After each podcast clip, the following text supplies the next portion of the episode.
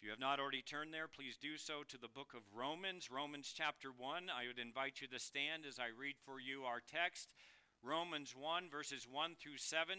Hear the word of the Lord.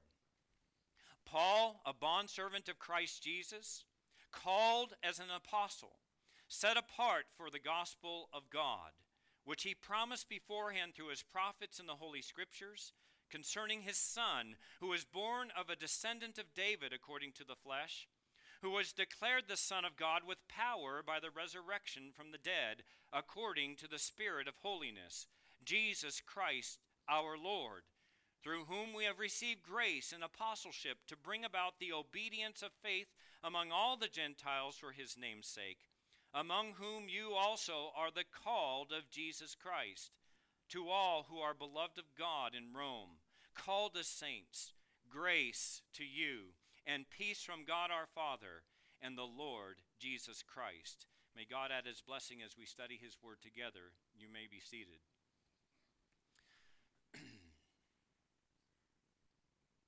One of the greatest truths of Scripture is that believers are to share their faith in Christ with those who do not yet possess faith in Christ.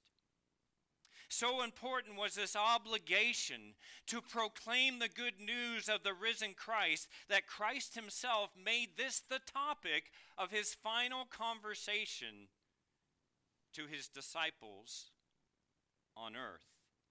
In Matthew 28 19 and 20, those very familiar words, Jesus said to them, What? Go therefore and make disciples of all the nations, baptizing them in the name of the Father and of the Son and of the Holy Spirit, teaching them, teaching them to follow all that I commanded you, and behold, I am with you always to the end of the age. Jesus intended the good news of his teaching to be used by his people to make followers of Jesus Christ. And just prior to his ascension, that moment when he on the, on the uh, Mount of Olives would be taken up before the very eyes of the disciples, before all of Jerusalem to behold, what did Jesus say to them? But you will receive power when the Holy Spirit has come upon you, and you shall be my witnesses, both in Jerusalem and in all Judea and Samaria, and as far as the remotest part of the earth. I just, sometimes I get tickled when I read that last phrase because Northwest Arkansas is about as remote away from Jerusalem as you can get. And so he was speaking about the gospel being preached right here. It seems reasonable that if we, as followers of Christ, are to fulfill that great commission, we must have a clear and correct understanding then of what is the gospel. You and I, as individuals, must be clear on the gospel. This is so crucial in our day as people. Many who are presuming to call themselves Christian have reinterpreted the gospel so as to make it to their own advantage, except not to their eternal advantage. There are so many different versions of the gospel out there in the marketplace of ideas. And so, therefore, as believers, we must apply the principles of Scripture to our lives and strive to live out our understanding of the faith. We must be a gospel people. We must be a people that ooze the gospel, reflect the gospel, preach the gospel, live the gospel. I desire this morning that you almost get tired of hearing the word gospel. But we need to know what it is. It all begins with having that understanding of what the gospel is, not based on what some preacher says, not based on what some book has written, but what on what has what I'll get it but based on what God has told us in the scriptures. And it should never be a gospel that is convenient to us. People want convenience today. I stood amazed. I know this is going to blow your mind. I stood amazed. I made a cup of coffee yesterday and I went off and did something, and my cup of coffee was cold. And I loathe cold coffee. No iced coffee. It's got to be hot, hot and uh, hotter. I go, some of you know, I meet you for coffee, and I say, I want this kind of coffee, and then I'll say, I want it hot. I want the cup to melt. I want you to be hurt when you hand me that cup of coffee. Preach it, brother.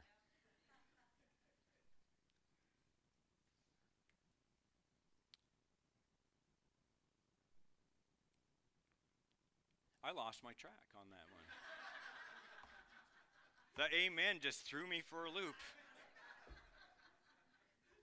I'm sure there's a point to be made there. I'll get back to my notes now. What's that? We should be hot as the coffee. That's great. Okay, we'll go with that for now. oh, convenience. That's where I was going.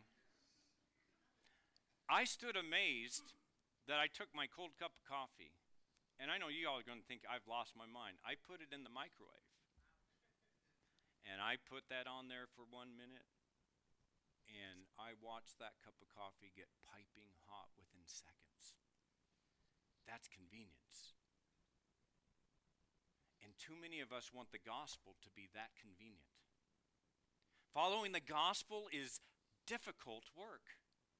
It's the most glorious news there can be. It's the most wondrous thing. It is simple in that all we must do is believe it, and yet to believe it takes everything that we've got. There is no microwavable gospel. And yet we live in a culture that wants to microwave the gospel. Paul understood this, and this is why, after introducing himself to the church at Rome, he begins the body of his letter with a presentation of nothing less than the gospel of God.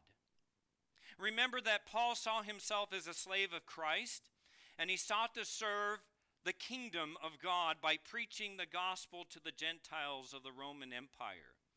Again, in verse 1, he introduces himself Paul, a bondservant of Christ Jesus, called as an apostle, set apart for what? The gospel of God. And now time, uh, Paul takes the time to spell out exactly what that gospel was in some encapsulated form because the rest of the letter is going to blow it all out. It's going to show everything there is about the gospel. But right now, Paul wants to just tell you, I can't wait to tell you the essence of the gospel. This clear and concise description of the gospel formed the foundation of his preaching. It was the, the foundation of all that he taught. It shaped his theology and his understanding of everything about himself. And most importantly, it shaped his theology about Christ.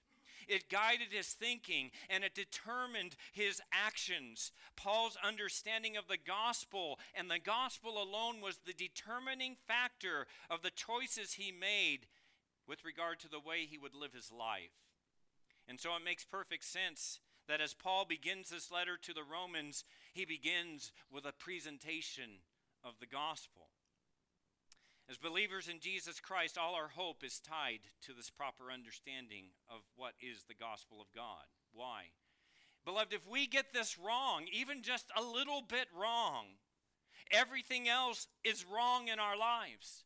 Not only in the present, but what, uh, with regard to what we believe about God and His truth, but it will affect how we think and act about life, and particularly concerning eternal, the eternal destination of our souls.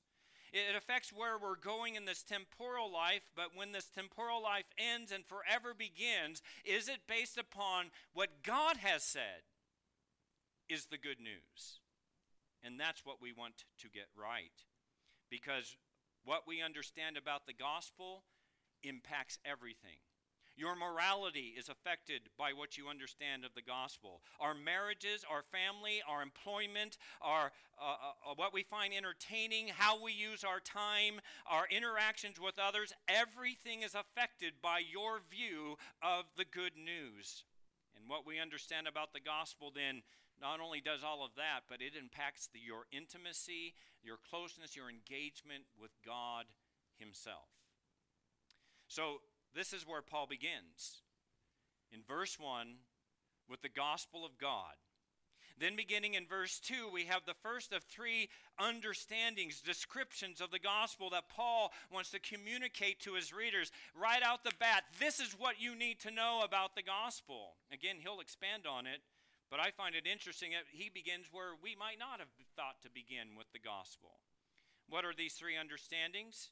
He begins with the continuity of the gospel, then he moves to uh, the um, content of the gospel and then the commission of the gospel. And this morning we are going to look at those first two points the continuity of the gospel, whatever that means, and the content of the gospel. So let's begin with the continuity of the gospel in verse 2. So, Paul communicates what I'm calling the continuity of the gospel. Now, the word continuity simply means something that's continuous or the ongoing nature of something.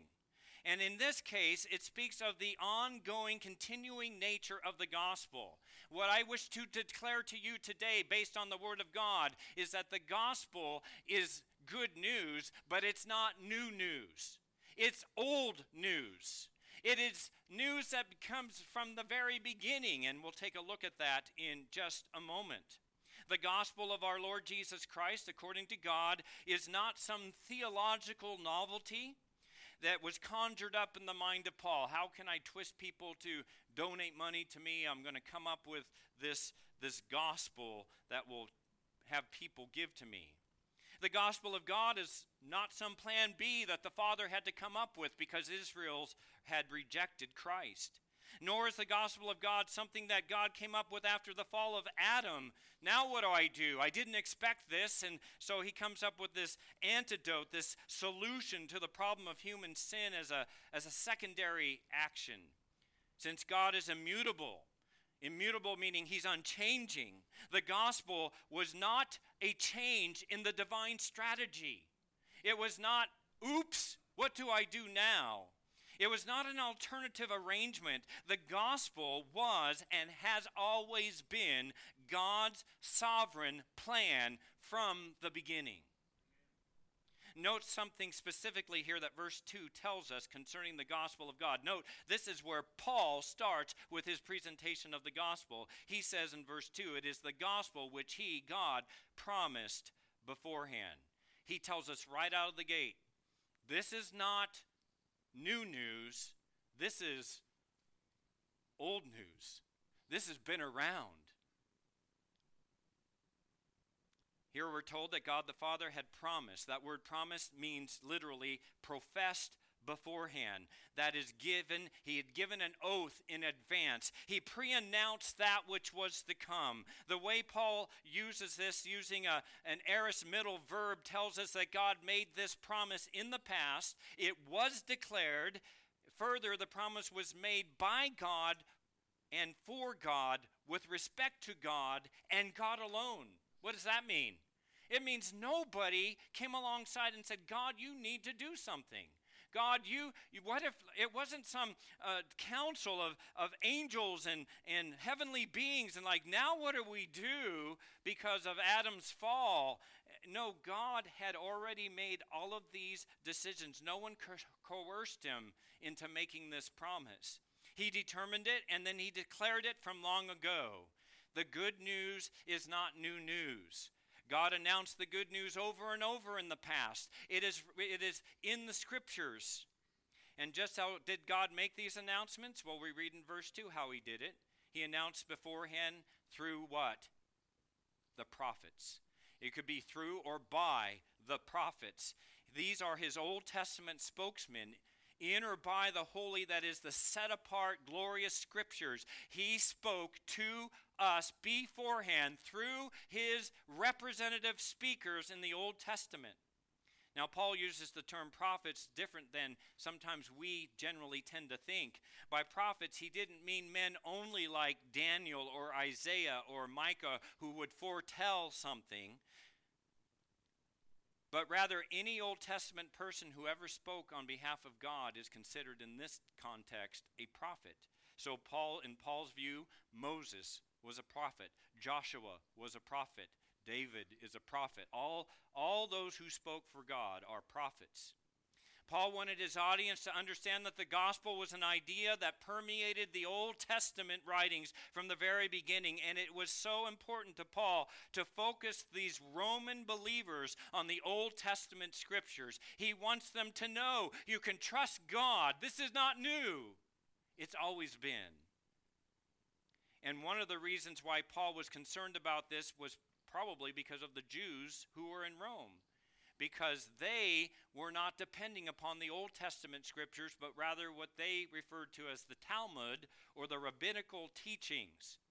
Remember that the church at Rome had been likely founded by some Jews who had traveled from Jerusalem, having been saved at the time of Pentecost uh, around uh, in Acts chapter two. Though the Gentile members of the church had um, had uh, been left to themselves because the Jews had been banished from Rome in 49 AD. With their return, it was necessary for the Gentile congregation to be refreshed with what regard to the the Jews believed about the, the scriptures. You've got these Jews coming back into the church at Rome, and they're bringing all of their Old Testament understanding, and the Gentiles are like, wait, that's old stuff. We don't want that. And the Jews are like, wait, there's all this new teaching. And Paul's trying to say it's all God's teaching from beginning to end. At the time of Paul, most Jews focused again on those rabbinical teachings rather than upon the scriptures themselves. And so Paul is determined to correct this. And he says, I want you to go right back to those Old Testament scriptures, and I'm going to show you Christ. And I'm going to show you the good news. Now, Paul had been trained in those rabbinical teachings, and he knew firsthand that these man made sources of truth were emphasized more highly than the New Testament scriptures. It was a clear failing of Judaism at the time.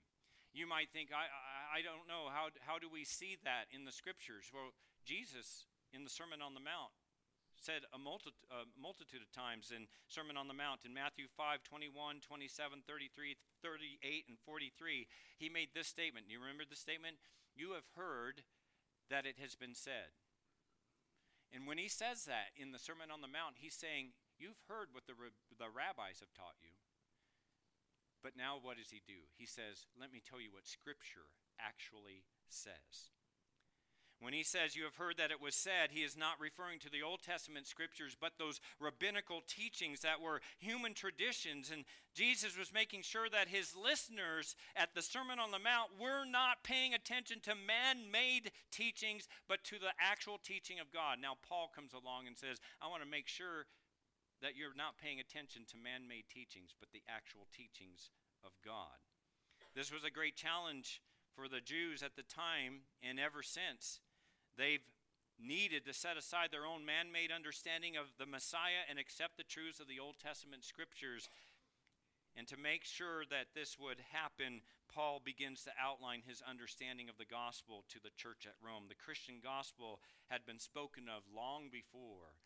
Beloved, the gospel has always been central to what it means to follow God, whether it was Adam, whether it was Abraham, whether it was Moses, whether it was Daniel, whether it was Peter, whether it's Paul, or whether it is us. Can I tell you something? Do you know why this country is where it is today? You know why we are in dark days? Because the church has failed to be a gospel people. We are not living out a gospel culture and the world has become confused because we're largely silent. Now, I'm not saying that it wouldn't already be that way, but we are as a church, and that's whether our local church or our, the evangelical church at law uh, at large, we need to be a gospel culture, driven by the gospel, directed by the gospel, determined for the gospel that what I teach my children, what I will speak to my employer, how I will engage myself in my relationships will all be built on the gospel principles. It has always been that the true people of God are gospel oriented people. You say, well, where stands this written? You know, are you just making this up? In Galatians chapter 3, verse 8, notice what Paul says to the Galatians. The scripture referencing Old Testament scripture, foreseeing that God would what? Justify the Gentiles by faith. What is that? The doctrine of justification by faith alone preached what did he what what what was preached? The gospel beforehand to Abraham. The gospel was preached to Abraham. This is not new news, folks. And he said to Abraham, so when you read these statements in Genesis 12 and Genesis 15 and Genesis 17 of what we call the Abrahamic covenant, what are you reading? You're reading the gospel. And through you, all the nations will be blessed. So we see the gospel, this glorious truth that God would justify sinners by faith alone in the coming Christ, was taught, was present in the time of Abraham around 2000 BC. Anybody ever close to that date here? The gospel is not a deviation from the past, rather, it is a continuation and a consummation of what was declared beforehand. You may ask me, was the gospel present before Abraham? Because there's a few folks before Abraham, right? I'm glad you asked. We find the gospel all the way back to the very first book of the Bible in Genesis chapter 3, verse 15, what theologians like to call the proto evangelium, which simply means the first evangel or the first gospel. And you've heard these words before, right? The Lord said, And I, the Lord, will put enmity between you and the woman. He's speaking to the, the, the serpent, the, uh, the devil incarnate in the, in the serpent. He says, I'll put enmity between you and the woman, and between your seed and her seed, and he, this promised seed, shall bruise or crush you on the head, and you shall bruise him on the heel. That's the first gospel. Adam and Eve, you fell into sin. But there will be one who comes from you that will destroy the works of the one who deceived you and tricked you and brought upon you this devastation. Of course, ultimately, that would need Adam to be, in his race, to be redeemed. And so we trace the gospel through the Old Testament. Not only is this good news that the seed of the woman would crush the head of the serpent, we learn that the coming one would be born of a virgin and be the incarnate God in Isaiah 7:14. We read that he would be born in Beth- Bethlehem, Micah 5 2. We learn that he would be despised and rejected by Israel, Isaiah 53. That he would die a sacrificial death in the place of the guilty, being pierced through on account of their sins, in Psalm 22 and Isaiah 53 and Daniel 9:26. We read we read that he would not be left in the grave, but that he would be raised from the dead in Psalm 16:10. We're told in Psalm 68:18 that he would ascend into heaven. And that, my friends, is just a sampling of the promises God said the gospel is coming, the gospel will be fulfilled. The gospel was preached in the Old Testament. A careful reading of these passages and others such reveal to us that God has spoken to his people about the doing, the dying, and the rising of Jesus Christ our Lord on our behalf long before Jesus ever stepped foot on this earth. John Calvin rightly noted Christ came not on the earth unexpectedly, nor did he introduce a doctrine of, new, of a new kind and not heard of before, inasmuch as he and his gospel too had been promised and expected from the beginning of the world. This is not new news. The gospel is good news. I might also point out that there seems to be another reason that Paul begins defining the gospel by stating its continuity, that it has been going all the way from the back, its connection to the Old Testament. Remember that one of the uh, Paul's chief rivals during his preaching were a group of men called the Judaizers.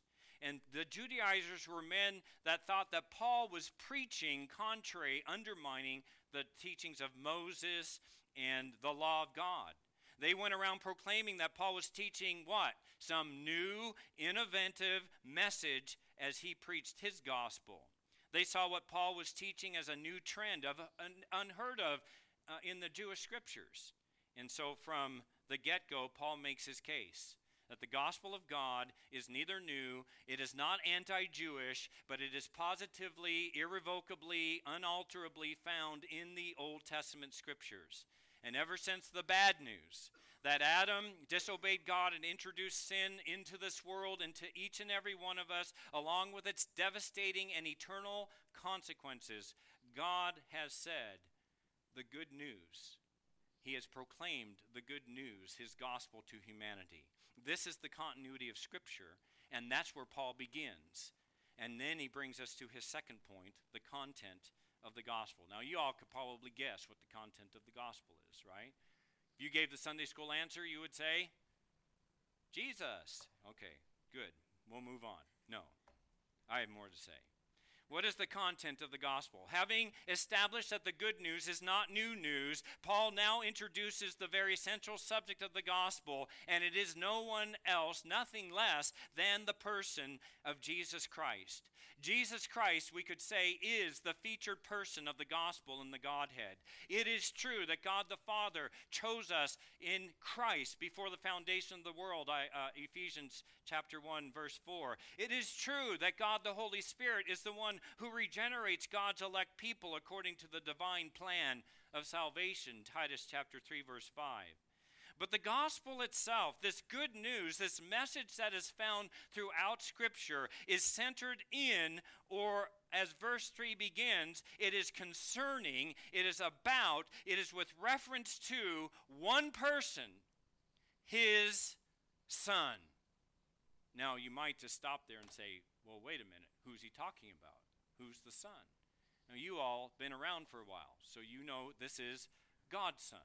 But if you just follow with me just a, a, little bit down, you see in verse 4, he clearly identifies who the Son is. He says, The Son is Jesus Christ our Lord.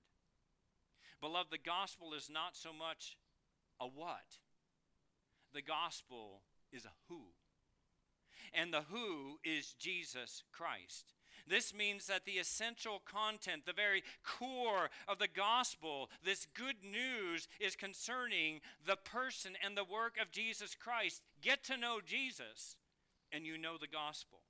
The closer you are to Jesus, the closer you are to the gospel. Apostle Paul summarizes this for us very succinctly in the words of familiar words of, of 1 Corinthians 15 1 through 4. He says, Now I make known to you, brethren, the gospel which I preached to you, which you also received, in which you also stand, by which you are saved, if you hold fast the word which I preached to you, unless you believed in vain. Verse 3 For I delivered to you as of first importance what I also received, that Christ died for our sins, by the way, according to what? What scriptures? Paul had in mind here? Old Testament scriptures that Christ died for our sins according to the scriptures, that he was buried, and that he was raised again on raised on the third day according to what? The scriptures. The Son, Jesus Christ, our Lord, is to be seen as the centerpiece, the focal point, the chief end, the critical mass of the gospel of Jesus Christ.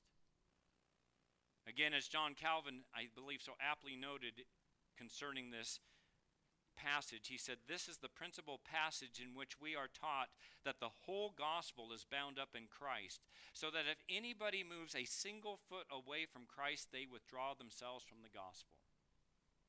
Oh, may it never be that any one of us would move a single foot away from Christ.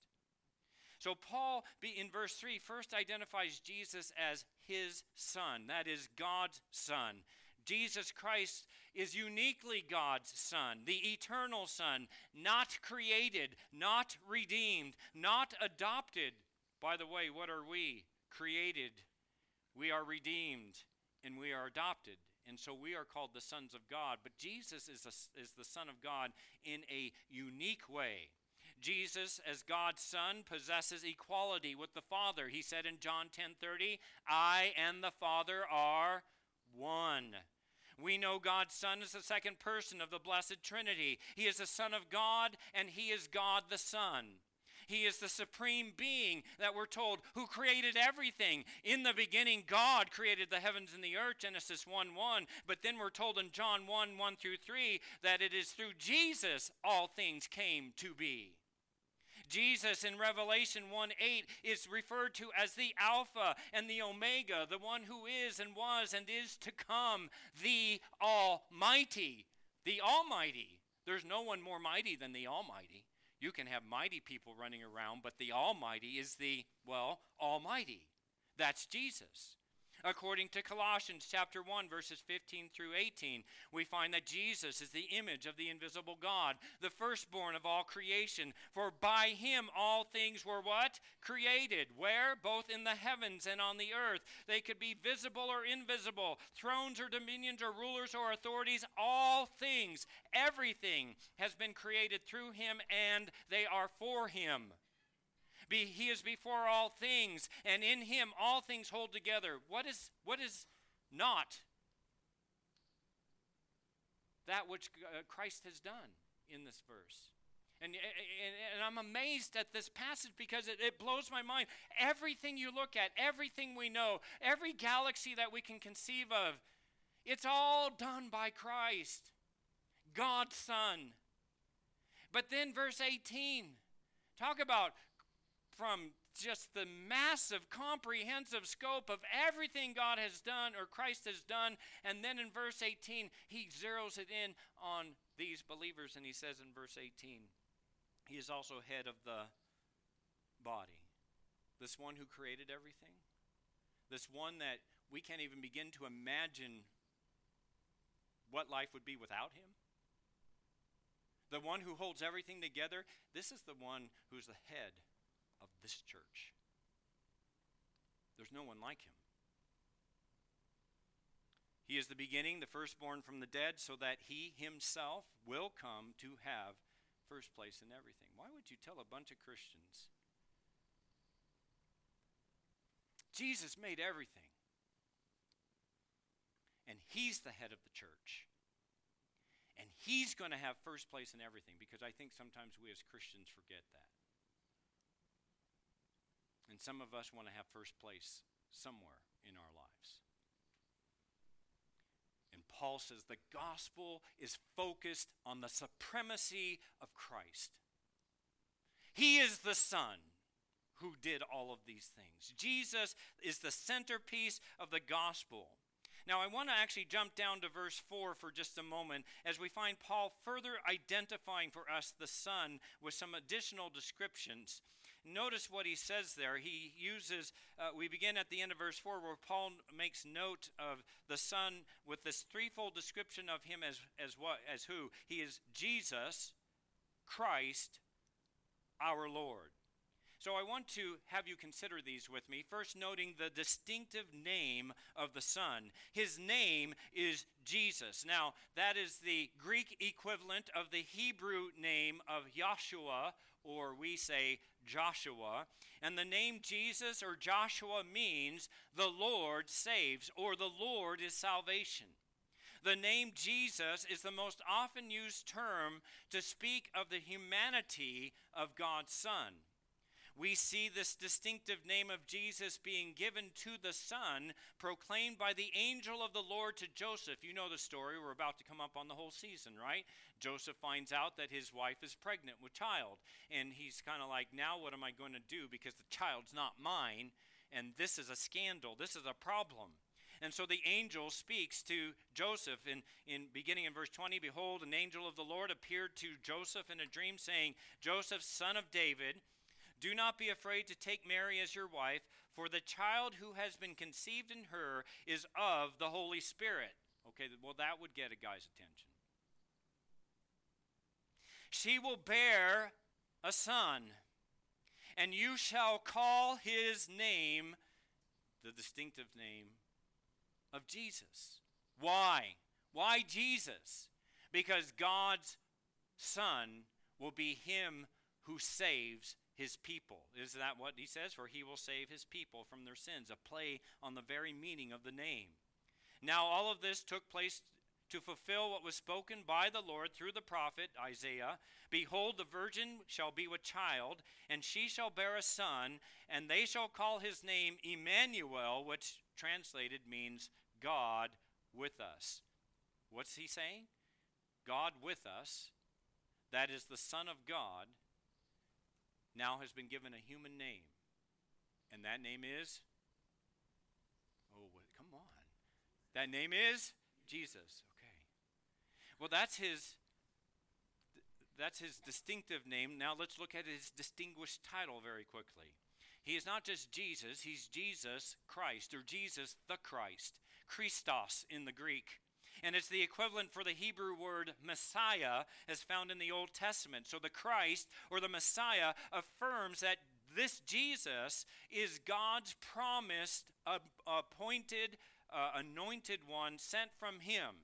This is the promised one. You knew the Messiah. That's a title. Now I've given him a name, Jesus. He will be the messianic king. He will be the mediator between God and man. He will be the ruler, and he will be the mighty deliverer of his people from their sin, and he will shepherd his flock. When Jesus asked the disciples who they believed he was, Peter, the spokesman, declared, he didn't stand up and declare, Hey, who do people say that I am? And Peter would say, You're Jesus. That's not what he said. What did he say? You know, in Matthew 16 16, you are the Christ, the Son of the living God. That's a profound comprehension that you, Jesus, are the Christ. You, Jesus, are the Son of the living God. And this name then that of Jesus that sets him apart as the one who brings salvation, and this title of Christ that sets him apart as being the promised one of God, the living Son of God, who's now Emmanuel, God with us.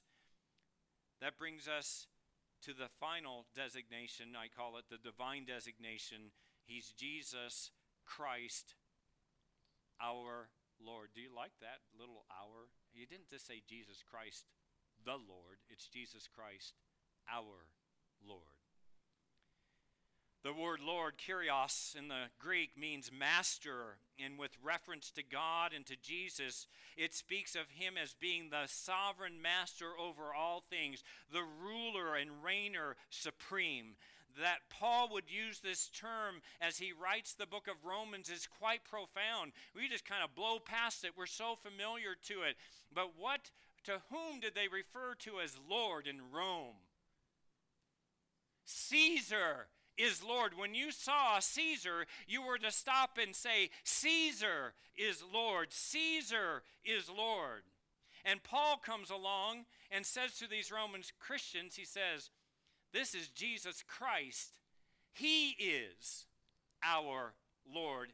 And so, tradition tells us that the Christians would reply back to the crowd who would declare Caesar is Lord, Caesar is Lord, and what would they say?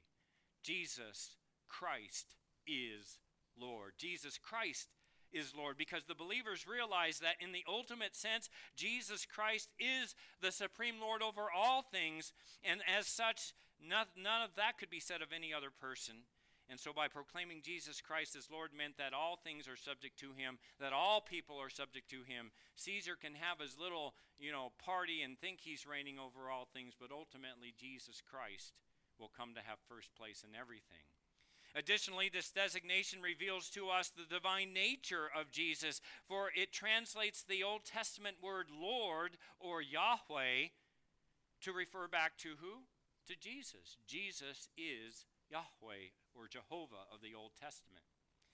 Well, next we see that it also, with regard to the content of the gospel, we see the Son's description, but we find the Son's dual nature. Having considered the, who the Son is, Jesus Christ our Lord, let us note two descriptions that are given that reveal this dual nature of the Son. Looking back at verse 3, it says, Concerning his Son, who was born of a descendant of David. Who's David? He's a man, some guy from the Old Testament. I mean, big guy in the, well, I don't know if he's a big guy, but uh, he's, uh, of course, the king of Israel right? He is the descendant of David according to the flesh. And so clearly, this verse indicates the humanity of Christ. Jesus is the Son of Man. Jesus was born a man. He was not just any man, though, he was born a descendant or a seed of David. Why is that important? Well, remember that the gospel was promised beforehand, and so even this statement reminds us of what God foretold David all the way back in 2 Samuel chapter 7, verses 11 through 14, what we call the Davidic covenant, where God says, Good news. You saw what happened to King Saul's kingdom? I'm telling you, you know, you're going to have some ups and downs with some of your offspring, but there will be one that comes whose kingdom will be forever. And we read that in verse 12 and 13. When your days are complete, and you lie down with your fathers, I will raise up your descendant after you, who will come forth from you, and I will establish his kingdom. He shall build a house for my name, and I will establish the throne of his kingdom forever. This was not Solomon. Solomon's kingdom did not reign forever. Solomon died, and he handed his kingdom over to his son named Rehoboam. And Rehoboam, well, it was a jerk, okay? Theological term and the kingdom began to to just wither away. But there's this promise, the gospel. I will establish the throne of this descendant, this one descendant, notice it's singular, forever. So now Paul informs his readers that the son is the is of the line of King David. Our Lord Jesus is from David's lineage, and he had to be so. Uh, in Acts chapter 13, verses 22 through 23, Paul declared, God raised up David to be their king, concerning whom he also testified and said, I have found David, the son of Jesse, a man after my heart, who will do my will.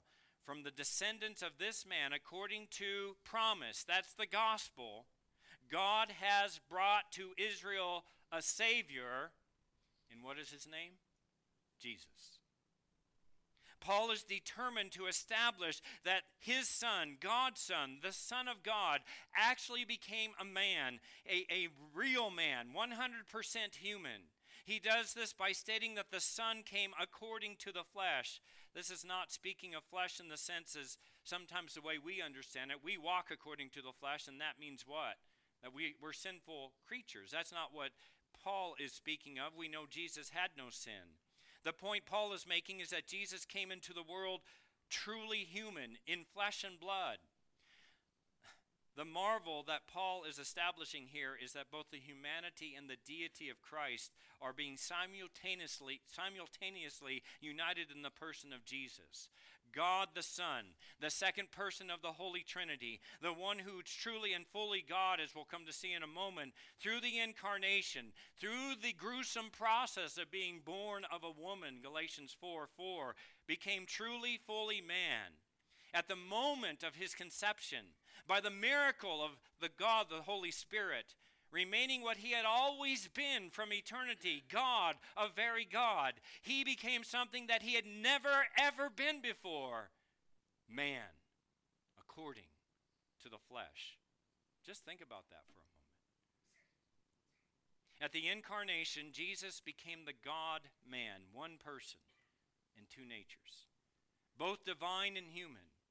According to 1 Timothy 3:16, Jesus is God manifested in the flesh. Real flesh and blood like you and I. This is significant that Paul is pointing this out here because there would be those who would come along later and try to dupe the church by saying, well, Jesus wasn't really human. He's divine, but he only appeared to be human. He only pretended to be human. He only seemed to be human. And a heretical group known as the Docetists taught that nonsense.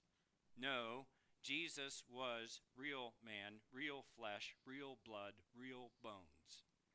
And all of this would be absolutely necessary. Why?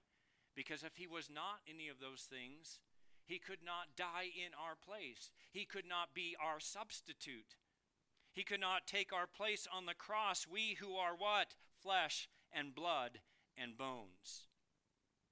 This is what Jesus did on Calvary for sinners. This is the work he willingly undertook to accomplish in our stead as our sinless representative on the cross, as Hebrews 2, verses 14 and 15 reminds us. I love this verse. Therefore, since the children share in flesh and blood, he himself, that is Jesus, did what? He partook of the same that through death he might render powerless him who had the power of death, that is the devil, and might free those who through fear of death were subject to slavery all their lives. And Christ, through that sacrifice, having become like us, brings many sons and daughters to glory. The whole point of verse 3 is to identify the humanity of Jesus Christ. He's truly man. However, this leads to the second consideration of his nature that is taught here, and we've already been alluding to it that Jesus is not only the Son of Man, truly man, he is truly the Son of God. He demonstrated this through the way that he lived his life and the way he died, and then ultimately through his resurrection. All of these things revealed him to be truly the divine in a dramatic and spectacular way, the resurrection of Jesus Christ from the dead declared, or we would say, distinguished Christ. It demonstrated Christ. It determined him to be the Son of God. You cannot look at the resurrection of Christ and merely think a man was raised from the dead. You say in that moment, that shows he is God. The God man was raised from the dead. This declaration of Jesus as the Son of God by the resurrection from the dead is the re- irrefutable evidence that Jesus was indeed divine, because none but God could ever overcome death. Paul argued such on his first missionary journey in the synagogue at Pisidian Antioch. Look with me at Acts 13, verses 29 through 33. Paul says, when they, well, we read, when they had carried out everything that was written concerning him, they took him down from the cross and laid him in a tomb. But God raised him from the dead. And for many days he appeared to those who came up with him from Galilee to Jerusalem, the very ones who are now his witnesses to the people. And we preach to you the gospel, the good news of the promise made to the fathers. The gospel is not new that God has fulfilled this promise of the gospel to those of us who are the descendants by raising Jesus. It's all showing us the, the divinity and the humanity of Christ. The resurrection validates everything that Jesus did. If there had remained a body in the tomb, all that Jesus had said, all that he had done would be, of course, wonderful. And those who witnessed it would have been blessed by his healing power and his provision. But it would have been irrelevant in terms of eternity. It would just been a good show. We had a good run for three years. It was great. You know, some of you watch uh, some TV show that has three seasons, and you're like, oh, I wish there was more. But it ends, and you're sad. What happened to the rest of the people? Jesus never ends. What he began continues. There have been many other great men and women who have spoken profound truths and done marvelous things, but there's only one who was promised to rise from the dead, never to die again. And not only is Jesus the Son of God, but he is said to be the Son of God. Notice what it says with power. What does that mean with power? Well, that's with full sovereignty. Jesus doesn't lack anything. As the God man, he has full sovereignty. We might sometimes forget that the resurrection of Jesus from the dead is actually a dividing line which marks the end of Christ's humiliation. We humiliated Christ. The glorious God, born of blood, born of a woman, walking this earth, suffering all the humiliation that was thrown at him for his 30 some odd years of life and the resurrection marked the end of his humiliation, and it began his ultimate glorification, his exaltation into glory. That Jesus rose from the dead is not only a demonstration then of divine power, as no mere human has the ability to do such things, but it signifies for us that he is fully deserving and embracing his position of sovereign over all things. And we read about that. Jesus says the very same thing most of you know Matthew 28, verses 19 and 20, right? Go therefore and make disciples. Remember what Jesus said just before that statement? What does he say? And Jesus came up and spoke to them, saying, All authority has been given to me in heaven and earth. What's higher than that? We say, Well, God's higher than that. No, that is God. If you have all authority, you are God. And so that's what he's saying. Jesus is the sovereign supreme ruler over all things. There's no one higher, no one greater, no one grander. Jesus is equally glorious to God the Father and God the Holy Spirit. Why? Because Jesus is God, the Son of God. Jesus, because of his resurrection from the dead, is not simply declared or marked off or appointed or designated uh, uh these things. He is the sovereign supreme over all. That phrase, according to the Spirit of holiness, is interesting. While it stands in contrast to the phrase, according to the flesh, in verse 3, rather than simply a continued expression of the, the divine and human natures of Christ, it would seem better that Paul is wanting his readers to understand that, that twofold phase of Jesus' ministry. According to the flesh, as a descendant of David, Jesus lived in humility. He actually was humiliated concerning who he was as God's glorious Son. And while on earth, we know that his glory was veiled. The, the disciples occasionally got glimpses of that at the Mount of Transfiguration. John would say, and we beheld his glory, glory of the only begotten of the Father, full of grace and truth. But I don't know that they really caught that until after his resurrection. According to the flesh, he was humiliated, his glory was veiled. However, because of the resurrection from the dead, Jesus is now what? Fully glorified. There's no mistaking who he is. In the book of Revelation, it says that when Jesus comes back, they will look upon him whom they have pierced. They will know him when they see him coming in the clouds. We will all know him. There will be no mistaking that that is Jesus, the Christ, the Son of the living God.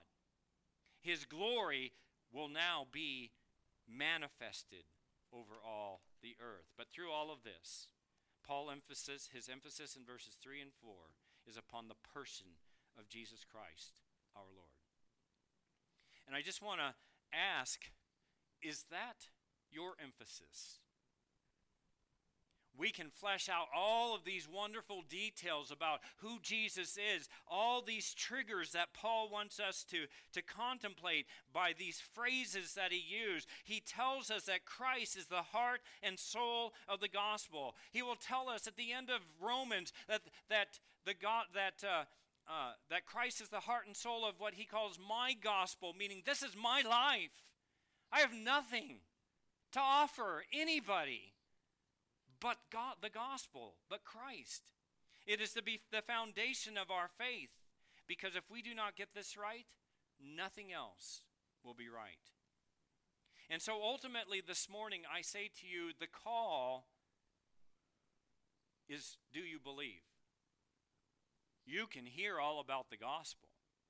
You can say, okay, uh, you've told me that Jesus is divine and he's human, that he had to be flesh so that he could stand in my place on the cross and redeem me from my sin, that he had to be divine so that he could live forever and, and fulfill the, the, the, the promise to, to uh, David to sit on the throne forever. But do you believe it? Do you believe in the person and work of Jesus Christ, well, then we have to ask ourselves a quick question what does it mean to believe? To believe means that you practice, that you put into practice your confidence in the person and the work and the words and the will and the ways of Christ. To be a Christian is to be sold out for Jesus. It is not a half hearted endeavor. You can't be half in for Christ. That would be saying, like, Christ is only half a Savior. He's either saved you or He hasn't. And your life is to reflect that reality of Christ. You believe in Christ, not just some facts about him, not just some head knowledge about God, man, sin, and Jesus Christ. It is to have a confidence, it is to have a trust, it is to now have your practice be affected by what God has communicated to us in his word, the gospel. I would say to you, it is to have faith in Jesus Christ. And I do want to remind you that every one of you in this room have faith. I want to tell you, everybody in Rogers, Arkansas, Northwest Arkansas has faith. I want to tell you, everyone in the world has faith. But the question this morning is what is the object of your faith? What is most important and the supreme object of faith, as well as the centerpiece of the gospel in the life of the Christian, has to be Christ Himself. He is the content of the gospel. Know Him, you know the gospel. Believe on Him, you believe the gospel. We are to have an utter confidence, a trust, a dependence upon the Lord Jesus Christ, that He is God's Son, that He is the fulfillment of God's promise made beforehand, that He is human of the line of David, that He is who He says He is, the Son of God, and that His resurrection from the dead decisively and demonstrated it so that His resurrection points then to what? To be raised from the dead means you had to first die and that he died on the cross to take the penalty of our sins upon himself, so that those who believe on him may receive the benefit of his perfect righteousness. This is to believe in the gospel. This is to have faith in Christ. And I tell you that without that faith, you are left hopeless, you are left helpless, and you are headed to a Christless eternity. God calls you and I to have a, a, an intention to exercise such a faith, to believe and be believing and belonging to Christ. So I ask you to believe in Jesus Christ. And to believe in Jesus is to know oneself to be a sinner and that Christ has come to save sinners. Saved not to a diminished experience of life, but you know that when you come to Christ, you have life fully. I have come that they might have life and have it to the uttermost completely. This is the gospel of God. This is its continuity. God's good news is from the beginning. And its content focused upon the person and work of Jesus Christ. And so I ask you three questions Do you believe? Will you believe? And if you say you believe, does your life demonstrate it? Let's pray. Father God, we thank you for the gospel. The gospel that we hear of so often, that word, and we have all sorts of concepts. I pray that you would help us hone our minds in. On when we say the gospel, we equate that with the Lord Jesus Christ that it will bring a smile to our face and a delight to our hearts because we know who He is and what He has accomplished on our behalf. And Father, our ultimate prayer is that we, upon believing and knowing and hearing the gospel, would be a people who practice the gospel truths. That our lives would be gospel oriented that we would live a gospel culture, that the world would look at us and recognize not simply that we have different beliefs than them, we live differently. We live well. We live with joy. We live with peace and satisfaction because we believe in Christ. We believe that if God did not spare his own Son for us, how will he not also with him freely give us all things?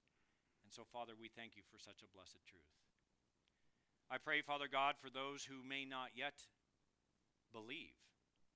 Today, may today be the day of salvation. May today be the day your Spirit quickens the heart and opens the eyes so that they would behold and then profess Christ as Lord and Savior. That's the work that you must do. So we pray that you would accomplish that for your glory. We pray these things in Jesus' name.